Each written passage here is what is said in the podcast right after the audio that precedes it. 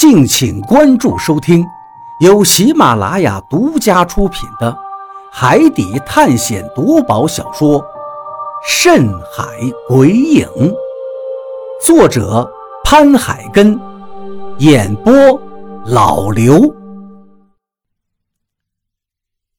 第一百四十九章，中邪的人。我立刻清醒了过来。赶紧闪到一边，那生锈的铁刀“呼”的一下从我耳边划过，带过一阵风声，当啷一声，铁刀重重地砍在了我身边的石头上，冒起一捧火星。我站直身体，一脚踹到了怪物的身上，但是我却感觉自己好像是踹到了一块石头上一样，脚上传来的反震力让我噔噔噔噔。后退了两步，一屁股坐到了地上。尾椎和尖锐的石头来了一个亲密的接触，辛辣感立刻从尾椎直冲脑门，脑门上立刻起了一层细密的汗珠。但就在我忍着疼痛从地上要站起来的时候，怪物又向我冲了过来，他手里那把锈迹斑斑的铁刀又举了起来，直直地砍向我的脑袋。这怪物的速度太快了，快的我根本没有办法挪开，眼睁睁看着铁刀就要落到我的头顶。何洛的叫声同时响起：“快躲开！”我强忍住疼痛，拼命地让自己的身体向前探过去，直接钻进了怪物的怀里。铁刀最终没有落到我的头顶，怪物的胳膊却压在了我的肩膀上。我一阵后怕，如果刚才再迟疑那么一点，或者说我没有向前扑，钻到怪物的怀里，而是向后或者向侧面挪动，那铁刀肯定会落到我的身上。无论是落在哪儿，我肯定都会受重伤，或者是死掉。别看这把刀锈迹斑斑，刚才砍在石头上，只是冒出了一丛火星，它甚至连刀口都没有被卷刃儿。虽然刚才躲过怪物手里的铁刀，但是我也钻进了怪物的怀里。怪物顺势张开大嘴，就要向我的脖子上咬过来。我又是一惊，没想到它反应会这么快。它这一张嘴，一股腥臭味道就扑面而来，让人发晕。我操！我心中暗骂一句，身体一矮，连忙抱住怪物的腰。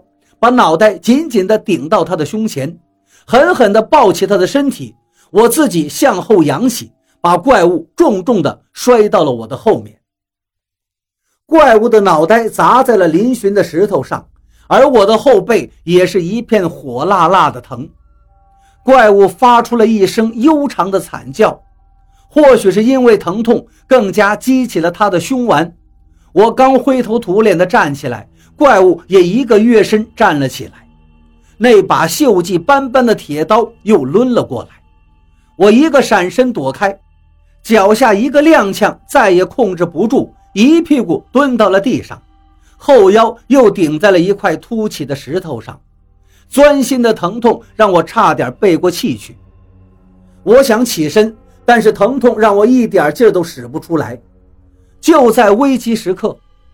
何洛叫了一声，接着几只蓝色的小虫子就从我身边飞起，直直地向怪物飞了过去。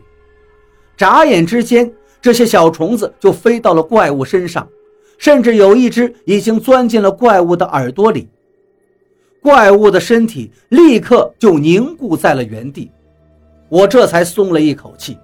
还好有何洛在身边，要不然这一次我真的就完了。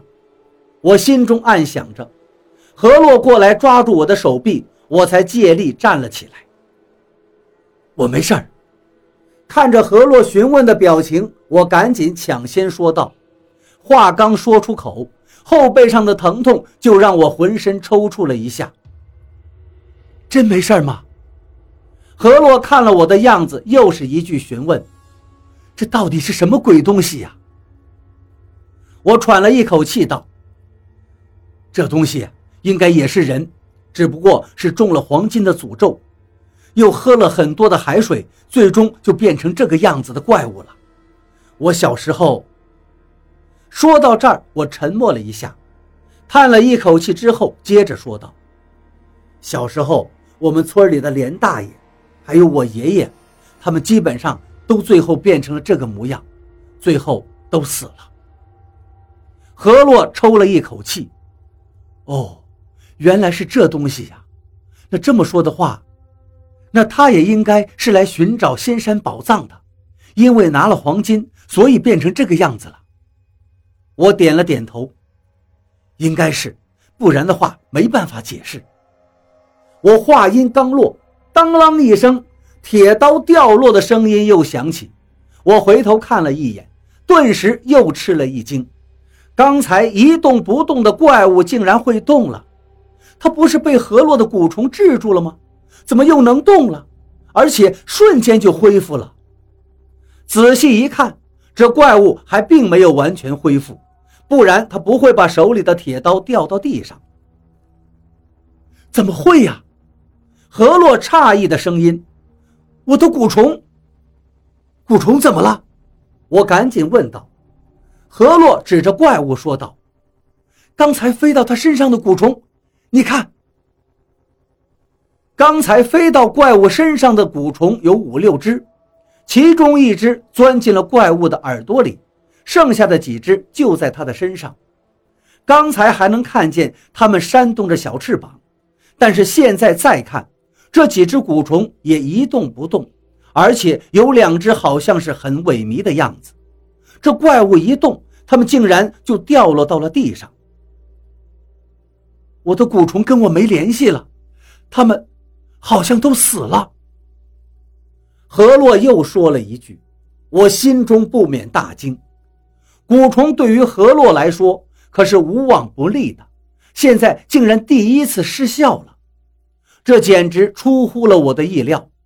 难道这个怪物这么厉害吗？就在这时，怪物忽然振臂一吼，他身上的剩余几只蛊虫也纷纷掉落到了地上。接着，他弓起身体，散发着红色光亮的眼睛看向了我们，那眼神中。那眼神里，我好像也看出了有一丝的感情，是那种残忍的感情。但他并没有立刻攻击我，反而是后退了几步，我也赶紧后退了两步，后腰上的疼痛让我都有些站不住了。紧接着，一声震彻心扉的叫声从怪物嘴里发出。接着，在很远的地方也出现了一声一模一样的回声。我低头捡起一块石头，使劲地在自己的腰上来了一拳，让自己的腰疼缓和一些。但何洛急切的声音响起：“快走！他这是呼叫同伴呢！”我这才反应过来，刚才的那一声回声，并不是因为在山里面叫喊的回声。而是怪物的同伴在回应他，我暗叫不妙，没有想到这怪物竟然还会呼叫同伴，一个他就这么难缠，如果再来几个，我们俩今天谁也别想从这儿离开了。跑！我不再迟疑，丢掉石头，拉起河洛，急切的就向山上跑。怪物就在我们身后紧紧的跟着，而且他还控制着自己的速度。距离我们不远不近，时不时的吼上一声，而当他的吼声过去之后，肯定会有一声吼声在远处的山里回应着。不行，我停下了脚步，转头对河洛说：“我们不能走了，必须要把它解决掉。不解决掉它，等他的同伴过来之后，我们肯定又走不了了。一只都这么难以对付。”如果来上好几只，而且河洛的蛊虫好像对这种怪物没有太大作用，到那个时候我们铁定完蛋了。河洛坚定地点了点头，把手腕伸了出来，十几只散发着微弱光芒的小虫子飞了出来，直接向怪物飞去。怪物好像是聪明了很多，它似乎是知道这些虫子会让它身体凝固。竟然用手驱赶起这些虫子，可惜虫子最终还是落到了他的身上，他的动作也越来越迟缓。随着一声渐渐减弱的吼叫，怪物的身体又凝固住了。我看了看四周，捡起了一块石头，跑过去对着怪物的脑袋就是一下，石块重重地砸在怪物的头顶上，绿色的血液立刻喷涌而出，怪物应声倒地。我赶紧又来了几下，一下比一下用力，一下比一下更重。眨眼间，怪物的脑袋就被砸得有些凹了进去。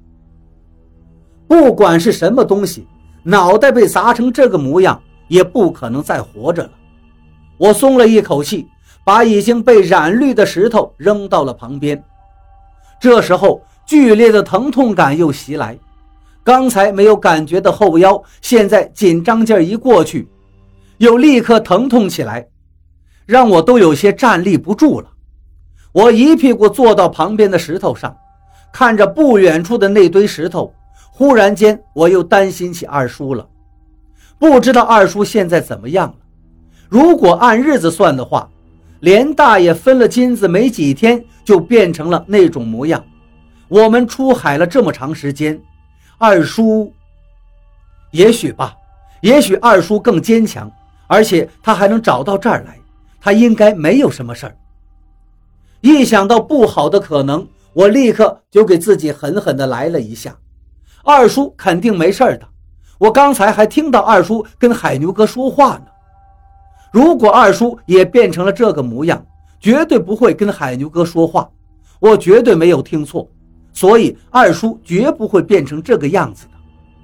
而且二叔是那么骄傲的人，他也不会允许自己变成这个模样。对于自己的亲人，人们都会尽量的往好处想，绝对不愿意往坏处想。所以，我心里一有坏的想法，就立刻把他们抛到脑后。我总感觉不对劲儿啊！何洛一边看向四周，一边对我说道：“怎么了？”我问他。也许，他的话还没有说出来。我就看见刚才被我砸的脑袋都已经扁了的怪物，竟然又从地上站了起来。他的脑袋已经严重变形了，但是他竟然还张开了嘴巴，对着天上一声嘶吼。